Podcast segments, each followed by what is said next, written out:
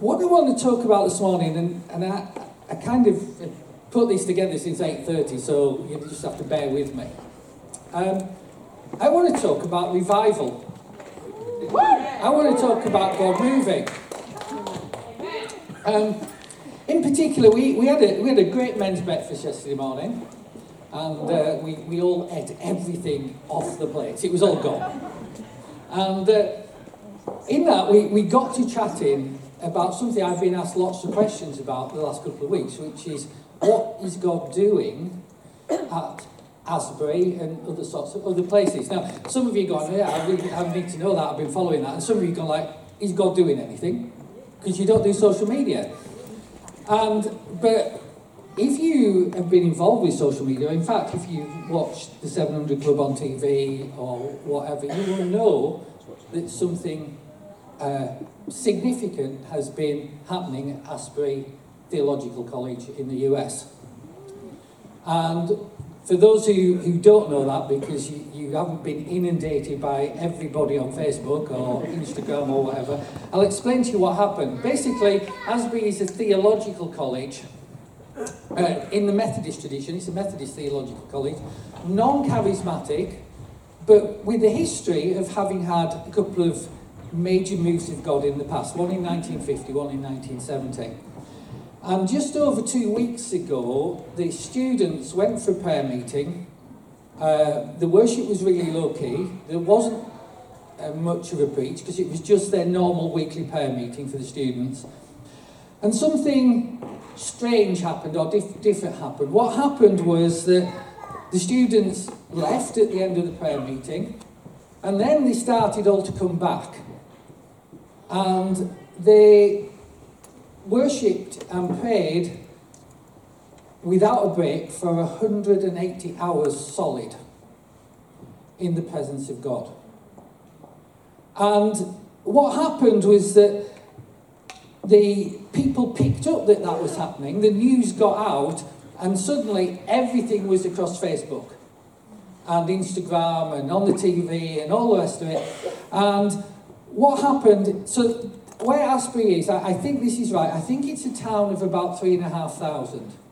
So if you think somewhere like the size of Milton or Linton or something like that. And in the space of just over two weeks, a 100,000 people have been through that town visiting this move of God. Yeah. Now, that's exciting, isn't it? Yeah.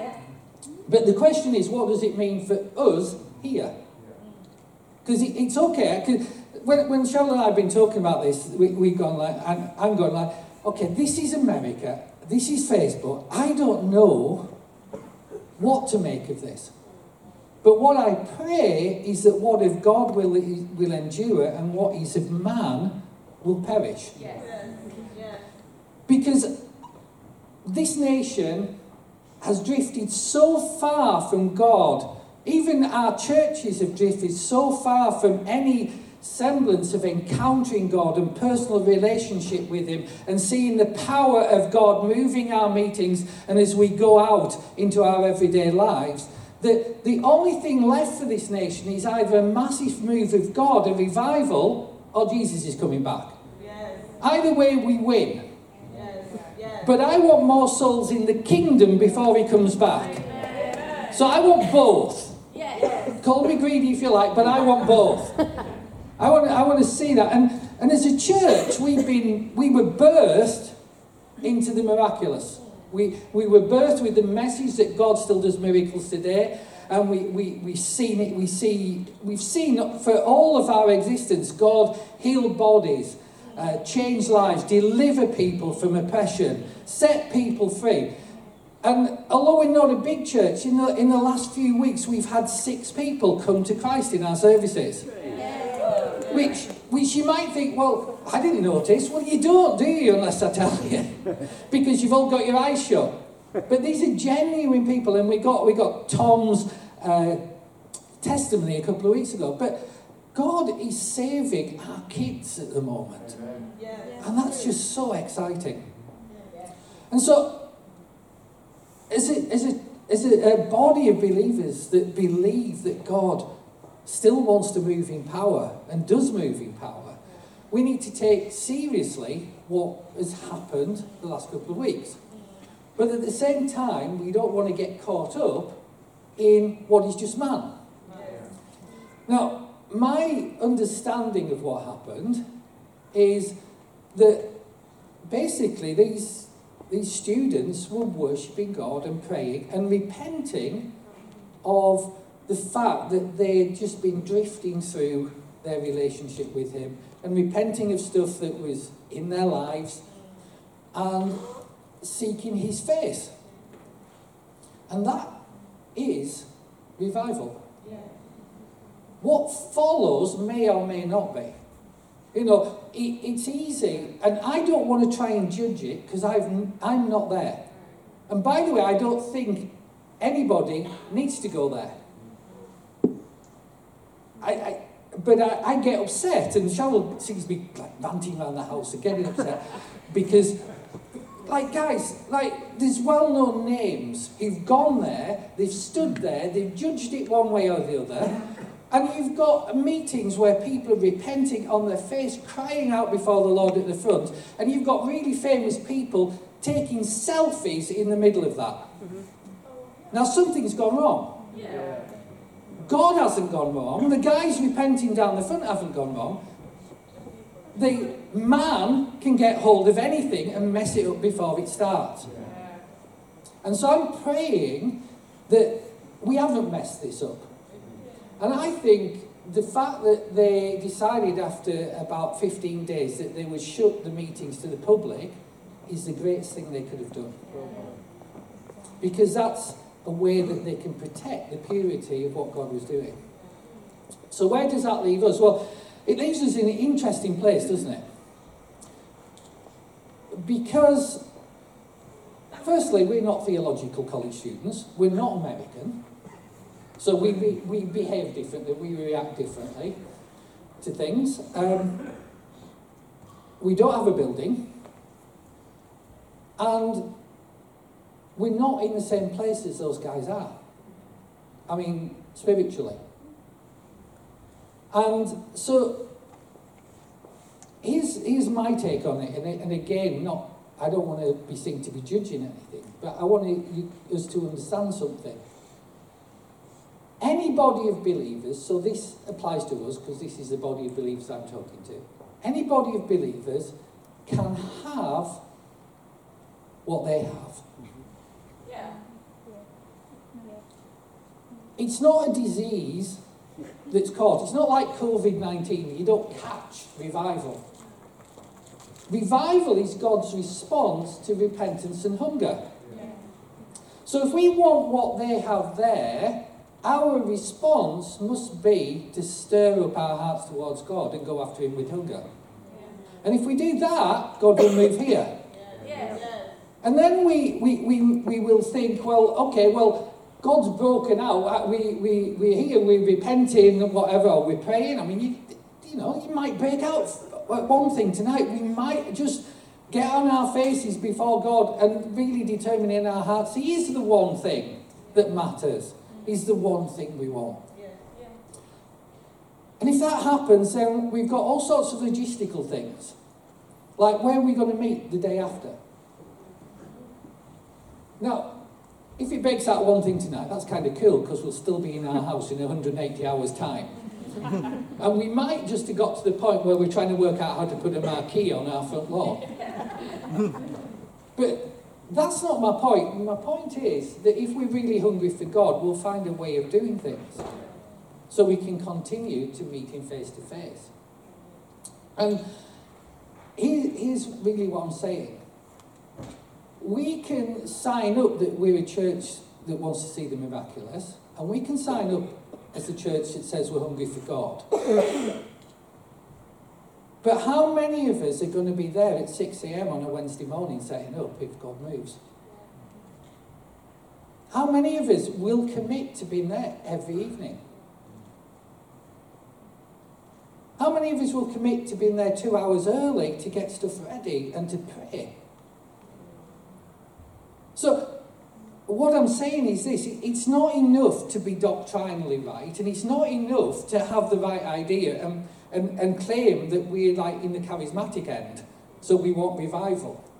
Because revival is God's response to the hunger in our hearts. So anyone can have revival, that is the power of God being poured out where you are and the presence of God being there. But there's a cost. And that's usually why we have a problem that it just doesn't make that much difference in our lives in the long run. Because we're not willing to pay the cost. And, and as you know, I've been talking for the last, I guess, 18 months, maybe longer, about paying the price to be in the presence of God in the secret place. Now, we can now examine our hearts and say, so what did I do with that? Am, am I really somebody who wants God to move in my life and in the life of our church? Because what have I done with what He asked me to do? And, and so, what's happened at Asbury should be a, a, like a, a stirring up of what God has, has placed in our hearts a desire to see him move even more powerfully than we've seen him move. Yeah. And so, here's, here's my big first point. Revival always starts at a personal level, Yes. then becomes corporate. Yeah. And, and I, I think we need to get the personal level sorted quickly. We really do. We can't, we can't put this on the shelf anymore. We, we can't talk about how, you know, Christianity is relationship and not religion. Well, here's the thing relationship involves two people, and can, how much do I know Jesus? I don't mean how much do I know about Jesus, like how many verses can I quote, like how tall was he, and did he have long hair, short, and all those sort of things. I mean, do you know Jesus? Do you encounter him? Are you in his presence when you pray? Do you hear his voice? And when you hear his voice, do you do what he asks you to do? That's knowing Jesus. That's the essence of revival. That's, that's what changes nations. And so, you know, God's done with some things that we've done, church has done for the last 20 years. He's finished with it. If, if, if we needed any proof at all of that, it's Asbury. Because the worship songs were like 30 or 40 years out of the date. They didn't have a fantastic worship team. They had a, a genuine worship team. They didn't have any lights. They didn't have like a charismatic preacher. They just had humble hearts that were willing to repent. It doesn't cost millions to do that. God is done with that. He's done with the show. He's done with the performance. He's done with the worship idol. He's done with the, the famous name preachers. Amen. He's bypassed them. And we need to decide which side we are going to stand on. Yeah. Are we just going to go for the glitz and empty, empty every church? So we all end up in one or two churches that have all the money, can do the big performance. Is that where we want to go? No. Because however much we deceive ourselves, there are less believers in this nation now than we, when we started down that route in our churches in the UK. Or are we going to stand on the side of humility and repentance and doing what God asks us to do, cleaning up our lives by the power of His Holy Spirit?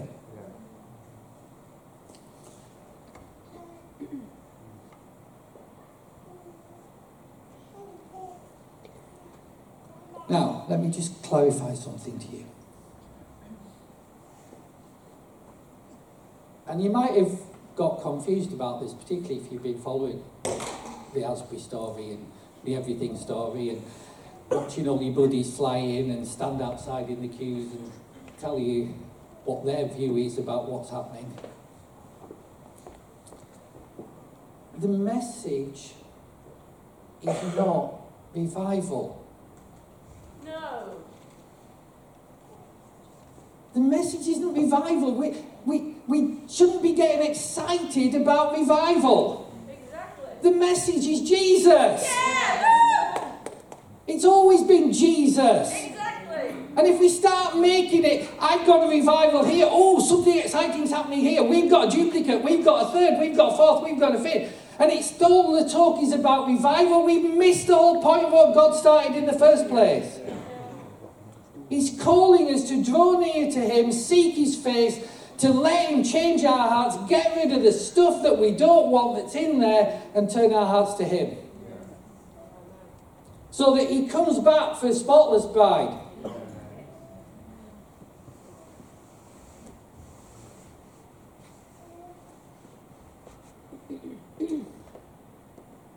You see, it's so easy, isn't it, to get, and, and Ian will be, I mean, she shared some of her birthing issues with us this morning, but it's so easy to get caught up in the mechanism or the birthing process of what God wants to do and end up trying to have the mechanism for ourselves.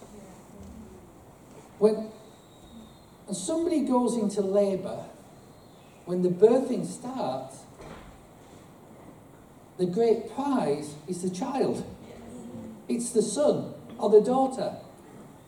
And it's the same with what God does with believers. The great prize is Jesus himself, not the meetings. Not, can I come and watch? I think it's fantastic that, you know, all these famous people apparently rang up Asbury and said, Can I come and minister? I'd, love to come and help you out. And every single one was told, Yes, you can come, you can sit at the back, and you can be like everybody else. I think that's amazing. I think it's fantastic. Well done, them. Yeah. You know, we cannot build for our own success on what God intends for our humility.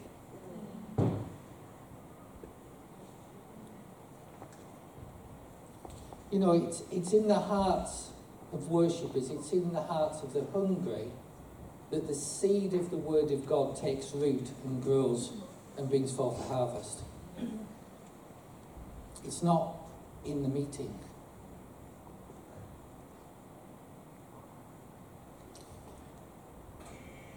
Here's where I think God's heading because this is where He says He's heading in His Word. He's, he's intending to produce a bride, worshipping the bridegroom, wholly committed to Him, wholly engaged with Him, wholly sold out to Him, 100% for Him, with their hearts for Him. Because that's the bride that says, Come, Jesus. The bride that's dealt with the stuff that we don't want to deal with, the stuff that we've justified to ourselves, the stuff that we've put preachers up front to twist scripture into something that it isn't. It's, you know, the biggest revival that happened in the Bible so I've got the Bible bit now. Because as you know, we're a church that is a word church. And it's really important everything we do is based in the word. But the biggest revival you see in um, the New Testament, obviously, after Jesus, is in a church in a place called Ephesus. I don't, I don't know if you, you've, you've ever looked at that, but basically what happens in Ephesus is Paul comes to this city, called Ephesus. And um, he does what he does in every other city. He finds some disciples there, gets some converts. He, he prays for them. He baptizes them in water, and then he they get baptized in the Spirit. And what we find is that the Spirit came upon them. So they've turned to Christ, they've repented, and the Spirit comes upon them. There's now 12. That's how Paul started in Ephesus. Now, Paul has a problem in Ephesus, and that's, you know, there's all sorts of things that we find in, in the writings around that. They're a bit confusing if you don't understand what's going on in Ephesus. Because Ephesus is where eventually Timothy ends up leading the church and you get all sorts of. But in Ephesus, one of the seven wonders of the ancient world is right there in the middle of the city. And it's called the Temple of Artemis, or Diana if you're Roman. And she's a fertility goddess. And she, it's this Artemis temple, men aren't allowed to uh, get involved with it. All, all the worship is through women priests and eunuchs. And the whole of their economy is built around the sacrifices to this, this Artemis, Diana. And, uh, you know, right around the temple is people selling all sorts of things and making things and little, little icons of Artemis and all the rest of it. And the whole thing's totally perverted. And into that, that's where Paul and the 12 carrying the power of the Spirit go. Now, if that was us today, we wouldn't have a revival unless we're going to learn some lessons. Because what we'd do is we'd set up apologetics groups to discuss with them what they believe and we believe. And we'd attack them through their politics and their forums and tell them everything they're doing wrong. And we might even take some of them to court. Paul never once attacked the worship of Artemis. Never mentioned it. Isn't that weird? What did he do? Through the power of the Spirit, he got people saved. Until there were so many people getting saved that the society had to change. And what happened was the economy collapsed because people stopped buying all the stuff around the temple. We've got, we've got a full scale revival on our hands, full scale move of God. And, and you know, what happens is this that. Do you remember the story of where Paul sends his handkerchiefs out, prays over handkerchiefs, sends them out, and people get delivered of demons and they get their bodies healed? That's Ephesus. Do you remember the story about uh, what they call the sons of Sceva, who see the power of God and want to buy it and want to use it? And they try and get somebody delivered, and the demons laugh at them and say, We know Jesus, we know Paul, but we've no idea who you are. You cannot ride on the back of this thing to create something for yourself on Facebook and Instagram. That's a son of Sceva spirit. It is. Sorry, the Holy Spirit just dropped that on me there, so I'm a bit shocked by that. Well, that's, that's a spirit. Here's what it, it says. It said that basically, when the Holy Spirit had dealt with these sons of Sceva and, and had run away from these demons, it says, fear fell on everyone and Jesus was magnified. And then we find out many who believe were confessing and telling their deeds. Repentance. Those who practiced magic brought all their magic books and burnt them on a big bonfire. And it said the amount of those magic books was valued at 50,000 pieces of silver. That's about 3 billion today.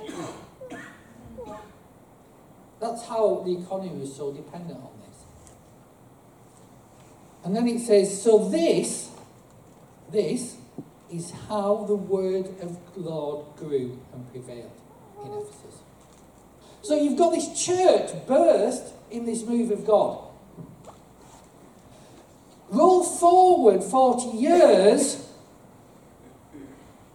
to Revelation, and Ephesus reappears. Ephesus is right there too. The, the letters to Timothy and the letters to Ephesus is the letter to the Ephesian church. Because one of the things Paul says is, guys, before he leaves Ephesus, he says, guys, I'm gathering you all together, and here's what's going to happen. Here's what you've got to guard against. Because immediately, as soon as I've gone, people are going to come in this church and they're going to corrupt what God's doing. And they're going to try and draw you to themselves and create something for themselves that is not Jesus. And eventually we get to the point where he writes to Timothy and he said, The end result of all this is people are going to fill their churches by telling people exactly what they want to hear all the time and making them feel good about themselves. And we're going to build churches on the basis of telling people you can have an amazing life. Just live your best life now.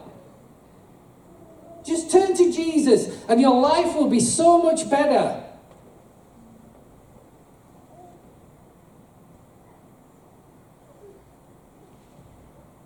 Do you know that is not the gospel?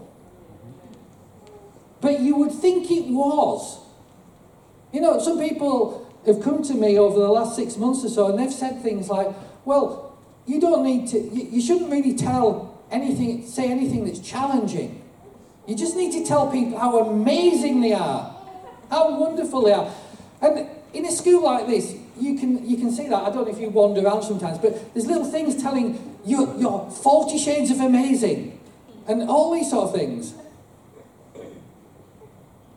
As if we can talk ourselves into being amazing.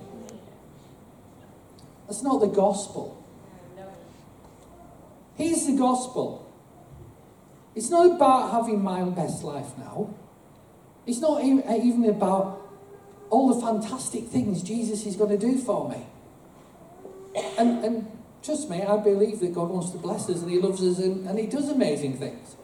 But that's not what the gospel is. That's because He loves me. He's the gospel.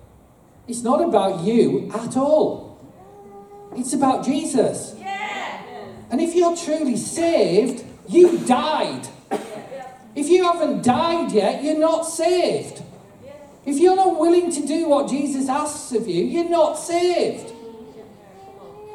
And, and Paul says that's the end result. Just before Jesus comes back, we've got churches telling people how amazing they are, saying exactly what people want to hear in order to fill the churches. And he says there's a danger in that. It's not the gospel, it's another gospel that is not birthed in Christ, it's birthed in humanism that's invaded the church. And it's devoid of power. We put that in our churches because we're not seeing the miracles, because we're not hungry enough, and we're not willing to repent, and we're not willing to lay down our lives. And so Jesus comes along, and he writes, it's one of the letters to seven churches, and he comes along and he says to the church at Ephesus, if you want to go and read it, it's in Revelation chapter 2. I haven't got time to read it because we've got lots that we're doing this morning. But he comes along and he says, Guys, you've done great. You've sorted out all those doctrinal issues. You spotted when people were, were teaching wrong stuff. And you've achieved loads of really good things and you've been kind and you've helped the poor and you've run social programs and you've run classes and you've done all those things. So well done, guys. And then he says, But I've got something against you. You've got a problem. Because in doing all of that, you have lost your first love. You were doing the things, but you forgot about me. I'm the reason that you're saved. And sometimes that's a bit of a shock to people that Jesus is the reason we get saved. They think, well, going to heaven is the reason I get saved. Forgiveness of my sins is the reason I get saved. No, Jesus said let me quote you the most famous, so you, a lot of you heard me say this before. Let me quote you the most famous verse in the Bible. For God so loved the world that he gave his only son Jesus, so that all who believe in him might not perish, but have eternal life. So, what is the reason Jesus came? So that we would have eternal life and not perish. That's all fine, isn't it? Well, that's all right. That's I'm going to heaven. That's good. I get to live forever. Great. But then Jesus really throws a spanner in the works a few chapters later in John when he says, Let me tell you what eternal life is. Because it's not enough to say, so that you might have eternal life. You actually have to know what eternal life is. And Jesus said, Eternal life starts right here and now. And this is eternal life that you know me and the Father who sent me. If you don't have Jesus, if you don't know Jesus, you're not enjoying eternal life. However much you think you might end up in heaven, you're not enjoying eternal life because the purpose Jesus came was relationship with you. And you know, when we get when we when Jesus died, he dealt with all the kind of rules and religion and all that sort of stuff and fulfilled it. And the Bible says that's now obsolete. And there's a lot of people who will go around and say, well, therefore, that's all fine, I can do whatever I like, and it doesn't really matter, and it doesn't, you know, this doesn't matter, that doesn't matter, etc., etc. God loves me, and, and yes, He does love you. God loved you before you were saved. That's a stupid question to ask. If He loved you before you were saved, and now you were saved, then He definitely loves you. It's a stupid question. If we've been scriptural. But sometimes we're not. Is this a bit strong for you? No, No, carry on. all right. carry on. He- Here's the thing Jesus saved us so that we could have relationship with Him. Exactly. Relationship doesn't work on rules. That's why we don't have the law anymore. But nobody's going around suggesting it's okay to murder now, are they? Because we don't have the law. Nobody's going around suggesting all the things that are named as bad things in the law we should now all do. But some people have the idea it doesn't matter what we do because everything's okay. They don't understand that whilst there is no law anymore, we are in a new covenant. And that new covenant, New Testament, is called relationship. So if I want to draw close to God, because James tells me if I draw close to Him, He'll draw close to me. If I want to see God move in my life, if I want to have the eternal life Jesus promised me, I need to deal with the stuff in my heart and the stuff that I'm doing that He's asked me not to do to get it out of the way so there's nothing coming between us. Otherwise, I'm holding back Yep. on the relationship. It's not Him, it's me. Because I'm saying I want relationship with you, Jesus, but I'm not willing to do the things you ask me.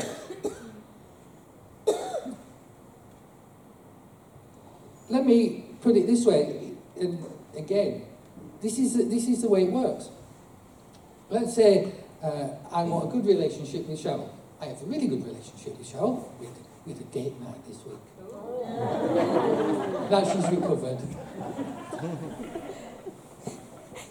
Now, imagine we didn't have a date night this week. And my normal days, I get up and I go out and I do some work and then I go down the bookies and spend like 50 quid on gambling. And then I go out for lunch and have a few pints and stuff myself with like burger and chips. And then I do a bit more work. And then I come home and I look at Cheryl and go, Where's my tea? I'm going to watch the telly, I'm so tired. And then at 10 o'clock at night, I think, oh, I've got to get up for work tomorrow. I'm going to bed. Night, Cheryl. Now, if I did that, what would my relationship be like? Terrible. Terrible. We're in relationship, we do things that please the one we say we love. That's eternal life. And that's what these guys in Asbury do, realizing actually, I need to get my life sorted because it's not pleasing to Jesus. You know, Cheryl asked this, this amazing question the other day, and it, it, it actually broke my heart. When, when you think about it, it's just like, wow. Because we have so put the gospel to be about us that we talk all the time about how much Jesus loves us and how much God loves us. The real question, because that's never in doubt, it's just wrong question. The real question is today, does Jesus feel loved by me? Does he feel loved by me?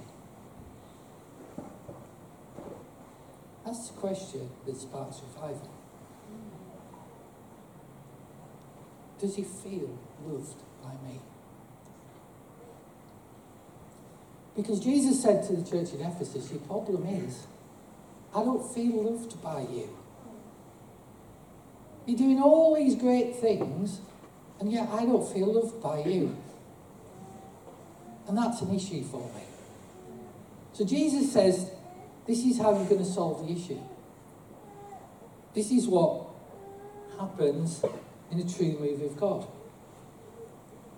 This is what gets us back to our first love. See, first love isn't just how much did you love Jesus the day you got saved, because that's called gratitude. First love is where Jesus is first. First in everything. That's first love.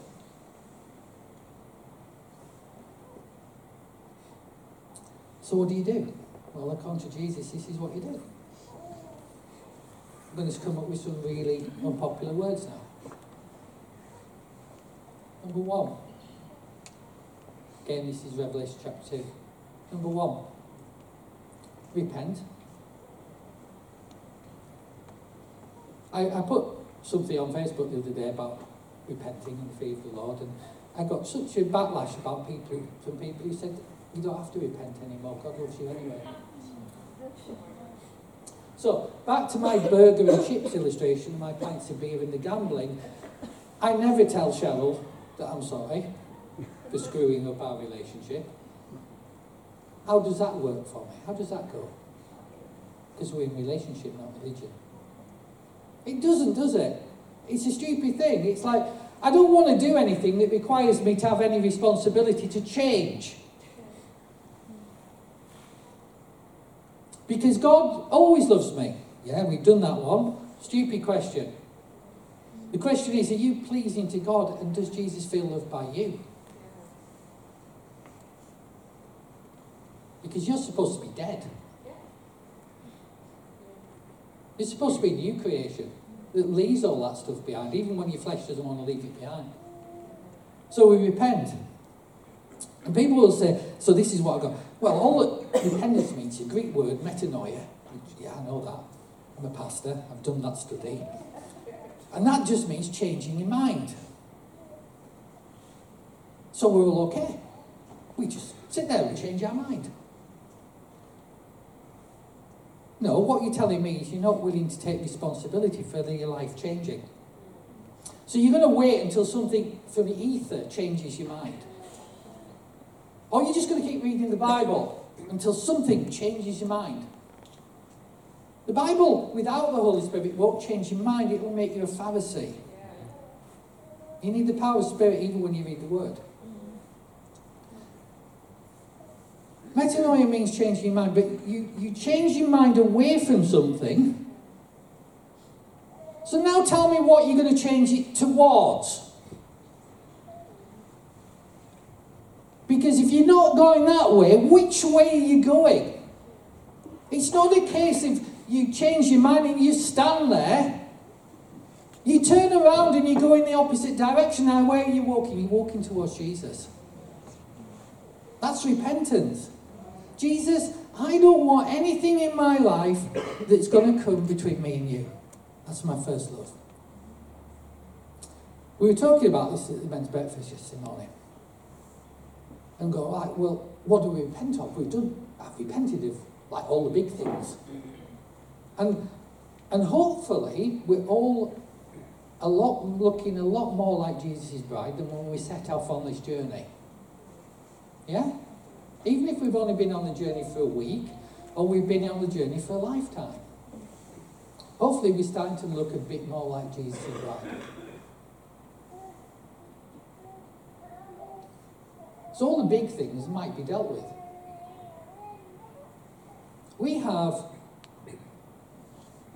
one massive sin that is stopping God move in this nation. It doesn't even sound like a sin when you say it. Do you want to know what it is? Yes. Well, here's the massive sin that is stopping God move in this nation. Indifference. Indifference to it.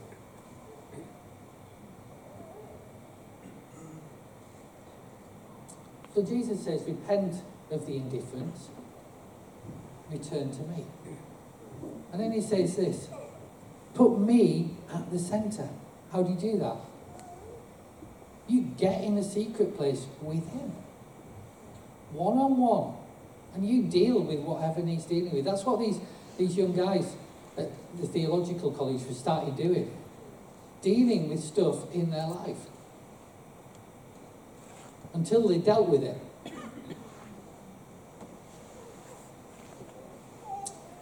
The next thing Jesus says, and again, this is sin number two on my list of why that, that will stop us having revival, is pride. Jesus says the hallmark of being right with Him is humility. It's when people see Him and He gets the glory, not you. We have to build churches where it's not about stars. Where we ship people in to get people to come.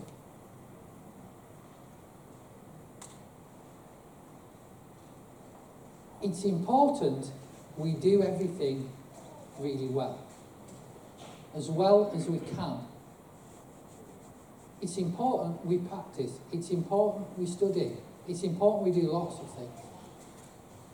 But in the absence of the anointing, it will not change anything. It will gather a crowd, but it won't necessarily change hearts. Because when we build things that are about people, it ceases to give the glory to Jesus.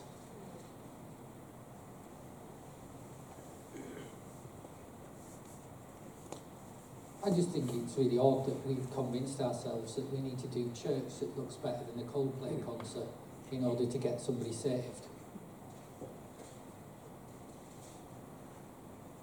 You see, Jesus, when he talked to the disciples before he went to heaven, didn't say, hey guys, do a great concert. He said, you guys who have raised the dead, cast out demons, healed the sick, cleansed the lepers, been with me for three and a half years, one of you's walked on water. You've fed 5,000 people. You guys aren't qualified to do church. You need the Holy Spirit. Without the Spirit, you can't do this. And yet, throughout this entire land, we think we can do church without the Holy Spirit.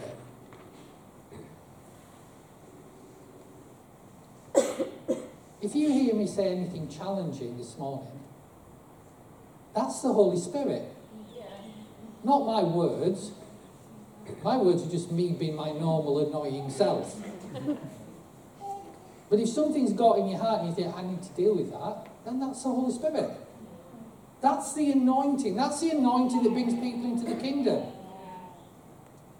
Like, how many, how many people have we had coming to the church over the last few months say, like Tom, I wasn't even coming to this church. I came to the wrong church by mistake and just ended up getting saved. I mean, like, what do you do? That's the Holy Spirit. He gets people to be where the anointing is. Repent. Put Jesus back at the centre. Humility. And then the last thing. And this will determine where we go after the events of the last couple of weeks. Jesus has to get the glory. Yeah. if men of a place of a denomination of a ministry get the glory, then that's a sign that men got hold of what God was doing. If Jesus gets the glory and we talk about Jesus, then we get the message right. And he gets the glory, and we see the power of God bring people into the kingdom, heal bodies, deliver people, set people free, and change lives. Amen? Amen. Let's stand.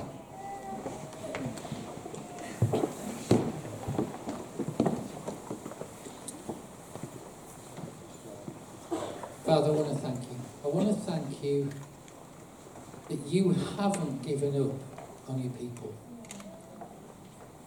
That despite the fact we, we've managed to do so many things without you, you still want to do things with us. And so, Father, I praise you and I worship you. And Jesus, I glorify you because you're worthy of all praise. Lamb upon the throne, you gave your life for me. I thank you. And I you through your spirit, Lord, if there's stuff in me that's in my in the way of my relationship with you, I ask you to just show me it and I ask you to get it out of the way. I choose to yield myself to your Holy Spirit to do that work in me.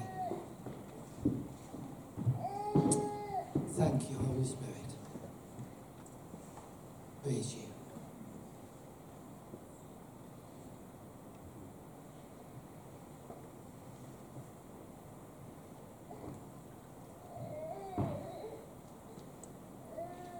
I just want you to quietly, as individuals, I just want you to, whatever God's put on your heart, I just want you to deal with it now with Him. Just pray, just wait as long as you need. Sit, pray. Just deal with whatever God's put there that you need to deal with this morning before you walk out of here and before you go for your coffee. Thank you, Holy Spirit. Thank you, Holy Spirit. Thank you, Jesus. Praise you, Jesus. Glory to you, Jesus. Thank you, Father.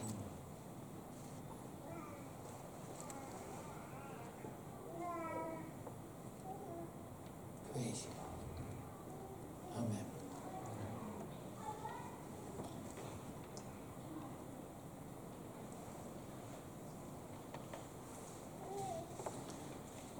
You can stand, you can sit, you can however you want to pray, however you want to deal with stuff with Jesus, just do it.